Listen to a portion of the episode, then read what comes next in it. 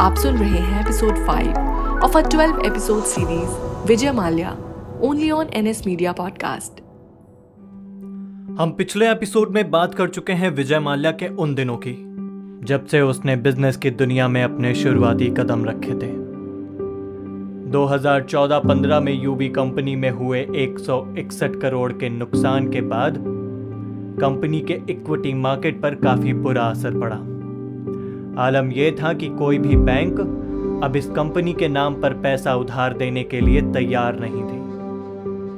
विजय अपने दोस्तों के बहुत करीब थे। वो अच्छे और बुरे दोनों वक्त में अपने दोस्त के पास हमेशा जाया करते थे। और उनसे अपनी सारी बातें शेयर करते थे और सलाह भी मांगते थे। इतने बड़े नुकसान के बाद विजय को लगा कि अब उन्हें किसी की ज़रूरत है।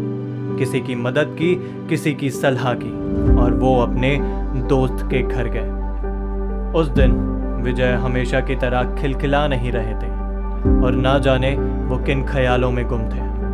इतना गुम कि वो अपने शराब के ग्लास में बर्फ़ के टुकड़े डाले जा रहे थे, और जिससे ग्लास भरने के बाद अब शराब बाहर मेज पर गिरने लगी थी। विजय ने इससे पहले ऐसा बिहेव बिल्कुल नहीं किया था। बल्कि विजय हमेशा अलर्ट रहा करते थे। उस वक्त विजय के एक्सप्रेशन और उनके माथे की शिकन दिखा रही थी कि विजय कितने सदमे में है। विजय का दोस्त समझ गया था कि विजय इस वक्त काफ़ी परेशानी में है। और उन्हें परेशानी में देखकर विजय के दोस्त ने उनसे कहा, विजय, शराब मेज पे गिर रही है। विजय, शराब मेज पे गिर रही है। विजय, तुम्हारा ध्यान कहाँ है? शराब मेज पे गिर रही है। हाँ कहाँ? कहाँ गिर रही है? तुम्हारे ग्लास से। ध्यान कहाँ है आजकल तुम्हारा? आखिर किन ख्यालों में खोए हुए हो तुम? यार कुछ नहीं। वक्त भी कितनी कमाल की चीज़ है ना। कब बदल जाए कुछ पता ही नहीं चलता। अब मेरा ही वक्त ले लो। कैसे बदल रहा है सब कुछ? सब कुछ तो यार सही चल रहा था। अब अचानक ना जाने क्या हो गया। पता नहीं किसकी नज़र लग गई है। क्या हुआ है? खुलकर बताओ। ये पहेलियाँ बुझाना बंद करो। आज जब से तुम आए हो मुझे लग ही रहा है कुछ तो गड़बड़ है। यार तू तो जानता ही है। आजकल न्यूज़ वाले क्या क्या दिखा रहे हैं यूबी कंपनी के बारे में। इस साल इतना बड़ा नुकसान होगा मैंने सोचा नहीं था। मैंने इसी कंपनी से अपना करियर शुरू किया है। पिताजी कितने विश्वास के साथ अपनी मेहनत की बनाई हुई कंपनी मेरे नाम कर गए थे। उन्हें विश्वास था कि मैं उनकी कंपनी को आसमान की ऊंचाइयों तक ले जाऊँगा। पर पर यार ऐसा मैं कर नहीं पाया। नहीं संभाल पाया उनकी मेहनत से बनाई हुई दौलत को। देख यार बिज़नेस में अप्स एंड डाउन दोनों होते हैं। तू लकी था कि तूने अभी तक डाउन फेस नहीं देखा बट वक्त हमेशा एक जैसा नहीं रहता यार। सब सही होगा। जल्दी ही तू विश्वास रख। यार, ऐसा वक्त आ जाएगा, मैंने कभी सोचा नहीं था, जो बैंक कल सिर्फ़ मेरी कंपनी का नाम सुनकर बड़े बड़े लोन दे दिया करती थी। और आज वो कंपनी के नाम सुनते ही एक भी पैसा देने को तैयार नहीं है। कोई बात नहीं तेरे पास तो और भी बिज़नेस है। तो उन्हें संभाल और लॉस से बाहर आने की कोशिश कर। और मुझे पूरा विश्वास है कि तू ये कर लेगा। हम हैं ना तेरे साथ। थैंक यू सो मच यार। हमेशा मेरे साथ रहने के लिए। अच्छा अब मैं चलता हूँ। जल्दी ही बी एंड सी कंपनी भी घाटे की वजह से बिक गई। और माल्या को लेबर की प्रॉब्लम होने लगी। विजय को ना ही काम और ना ही मैनेजमेंट के लिए लोग मिल रहे थे। कोई भी इस वक्त विजय की कंपनी में काम करना नहीं चाहता था, क्योंकि सबको डर था कि कहीं माल्या की कंपनी डूब ना जाए, जिसके कारण कहीं उनका फ्यूचर भी उसके साथ खतरे में ना आ जाए। इन्वेस्टर्स जिन्होंने अपना पैसा कंपनी में निवेश किया था, वो भी कंपनी की परफॉर्मेंस से खुश नहीं थे। जल्द ही ऐसी नौबत आ गई कि माल्या को अपनी कंपनी, एक इंडोनेशिया कंपनी के ओनर को बेचनी पड़ी। माल्या साम्राज्य अब धीरे धीरे घटने लगा था। धीरे धीरे माल्या की अलग अलग कंपनी कंगाली के कगार पर आकर खड़ी हो गई थी, जिसके कारण माल्या को अपनी आँखों के सामने उन्हें बेचना पड़ा। विजय हर पुरजोर कोशिश कर रहे थे अपनी कंपनी को बचाने का। मगर कहते हैं कि वक्त और किस्मत के सामने किसी की नहीं चलती। और ऐसा ही हो रहा था विजय माल्या के साथ। इतने बड़े नुकसान के बाद अगर कोई और इंसान होता तो शायद टूट जाता। और यहाँ तक कि बिज़नेस की दुनिया को हमेशा के लिए अलविदा कह देता। मगर विजय ने ऐसा ना करके एक बार फिर कोशिश की। बिज़नेस में वापस आने की। जल्द ही माल्या ने अपनी M C F Mangalore chemical and fertilisers नाम की कंपनी खोल दी। और इस बार बैंक से लोन लेने के लिए माल्या ने खुद 60 स्लाइड्स की प्रेजेंटेशन बनाई, जिसके साथ पूरे एक घंटे का लेक्चर दिया। सभी को पता है कि माल्या पुराने खिलाड़ी थे, और उनका दाव इस बार भी सही काम कर गया बैंक्स उनसे काफ़ी इम्प्रेस हुए और जल्द ही उन्होंने लोन सैंक्शन कर दिया। बिज़नेस में सबसे महत्वपूर्ण है भविष्य देखने की क्षमता। क्योंकि जो भविष्य देख सकता है, वो आगे बढ़ सकता है। और वही नया भविष्य भी लिख सकता है। जल्द ही माल्या को यह एहसास होने लगा कि यह बिज़नेस चलाना उनके बस की बात नहीं है। वो एक लायक इंसान नहीं है केमिकल एंड फर्टिलाइज़र कंपनी के लिए। क्योंकि ये बिज़नेस माल्या के लिए पूरी तरह से नया था। क्योंकि ना ही इसके बारे में विजय को कोई जानकारी थी और ना ही कोई एक्सपीरियंस था।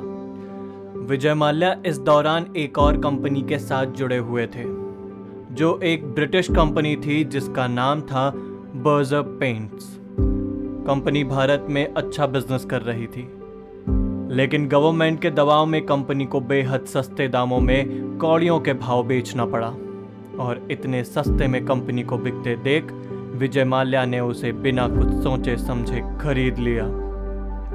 विजय पेंट्स के बारे में काफ़ी कम जानते थे और इससे पहले कि उन्हें यहाँ भी नुकसान उठाना पड़ता, उससे पहले ही उन्होंने वर्जर पेंट्स को बेचना सही समझा। जल्द ही विजय ने अनाउंस किया कि वो अपनी पेंट की कंपनी को बेच रहे हैं, लेकिन उसे खरीदने के लिए कोई भी तैयार नहीं था। शायद इसका कारण विजय के पुराने नुकसान थे। विजय अपनी कंपनी नुकसान के साथ नहीं बेचना चाहते थे। इसीलिए उन्होंने दो अनजान सिख भाइयों को, जो पहले से ही पेंट का बिज़नेस करते थे, उन्हें तीन सौ पैंसठ करोड़ रुपए में अपनी कंपनी बेच दी, जिसके बाद हिंदुस्तान पॉलीमार्ट जो कभी बिट्ठल माल्या की कंपनी हुआ करती थी, वो भी विजय माल्या ने कोरिया की एलजी कंपनी को बेच दी। विजय माल्या बेसिकली बेंगलोर के रहने वाले थे। जिसे भारत की सिलिकॉन वैली भी कहा जाता है। तो क्या था फिर? विजय माल्या ने दो software company, dot net and blue pearl internet group private limited के नाम से बनाई। ये दोनों कंपनी दूसरी कंपनी को PC games, computers application, software services और कंसल्टेंसी देने का काम किया करती थी। लेकिन ये दोनों कंपनी इनमें से कोई भी काम सही ढंग से कर ही नहीं पा रही थी। इतने सारे प्राइवेट प्रोजेक्ट्स और कंपनी में हाथ आजमा कर घाटा उठाने के बाद अब माल्या उस बूढ़े शेर की तरह महसूस करने लगे थे, जो बार बार भूख की मजबूरी के साथ शिकार करने के लिए ढूंढता तो ज़रूर था, मगर उसके हाथ में कुछ लगता नहीं। लेकिन ज़िंदगी भर जंगल पर राज करने वाला, वही बब्बर शेर एक मजबूर, असहाय बूढ़ा जानवर बनकर रह जाता है। जो अब सिर्फ़ और सिर्फ़ इंतज़ार कर सकता है कि अब कोई शिकार खुद उसकी किस्मत में आ गिरे इसी फिराक में माल्या ने गवर्नमेंट प्रोजेक्ट की तरफ़ अपना रुख किया। उसने कर्नाटक मेट्रो प्रोजेक्ट की कोशिश की, लेकिन वो प्रोजेक्ट फंड्स की कमी की वजह से बंद हो गया। गवर्नमेंट द्वारा दिए जाने वाले फंड्स विजय माल्या के फंड के एस्टीमेट के हिसाब से बहुत कम थे। जिसकी वजह से विजय को प्रोजेक्ट से हाथ धोना पड़ा। विजय समझ चुके थे कि अब वक्त की करवट बदल चुकी है, और वक्त भी अब उसकी तरफ़ नहीं है। विजय नुकसान पर नुकसान और हार पर हार देख रहे थे। हर सुबह एक नई कोशिश और दिन भर के एफर्ट्स के बाद भी जहाँ पहले उसे मुनाफा ही मुनाफा मिलता, वहाँ अब या तो घाटा या फिर निराशा ही हाथ में आती। विजय अब थक चुके थे अपने ही किस्मत के सूरज को डूबता देखकर। वह परेशान होने लगे थे।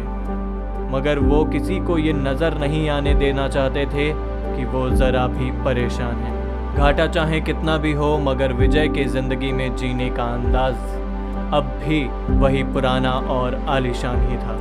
ना तो विजय के खर्चों में कोई कमी आई थी और ना ही उसकी शान शौकत में। विजय अब भी महँगी शराब पिया करते थे और हर शाम पार्टी किया करते थे। इतने नुकसान के बाद भी विजय माल्या आए दिन आलिशान बड़ी बड़ी पार्टियाँ देते और उनकी पार्टियों की चमक अभी तक फीकी नहीं पड़ी थी। अब भी उनकी पार्टियों में ज़बरदस्त महँगी शराब और देश विदेशों का खाना परोसा जाता था। अभी भी विजय माल्या खूबसूरत और मशहूर हसीनाओं से घिरे रहते थे। अभी भी विजय की पार्टियों में बड़े से बड़ा स्टार शिरकत करने आता था। विजय का स्टेटस और स्टैंडर्ड अभी भी पहले ही जैसा था, एकदम आलिशान।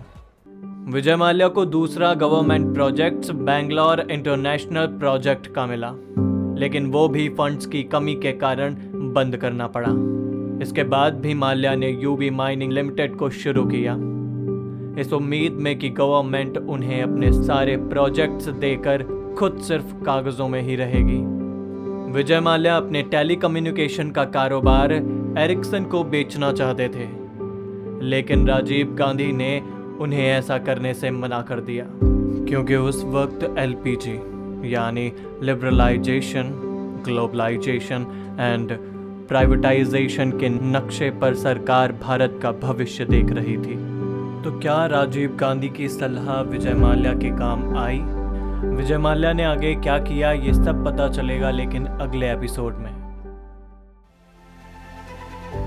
आप सुन रहे हैं Vijay Mallya only on N S media podcast written by Tusharika Sharma.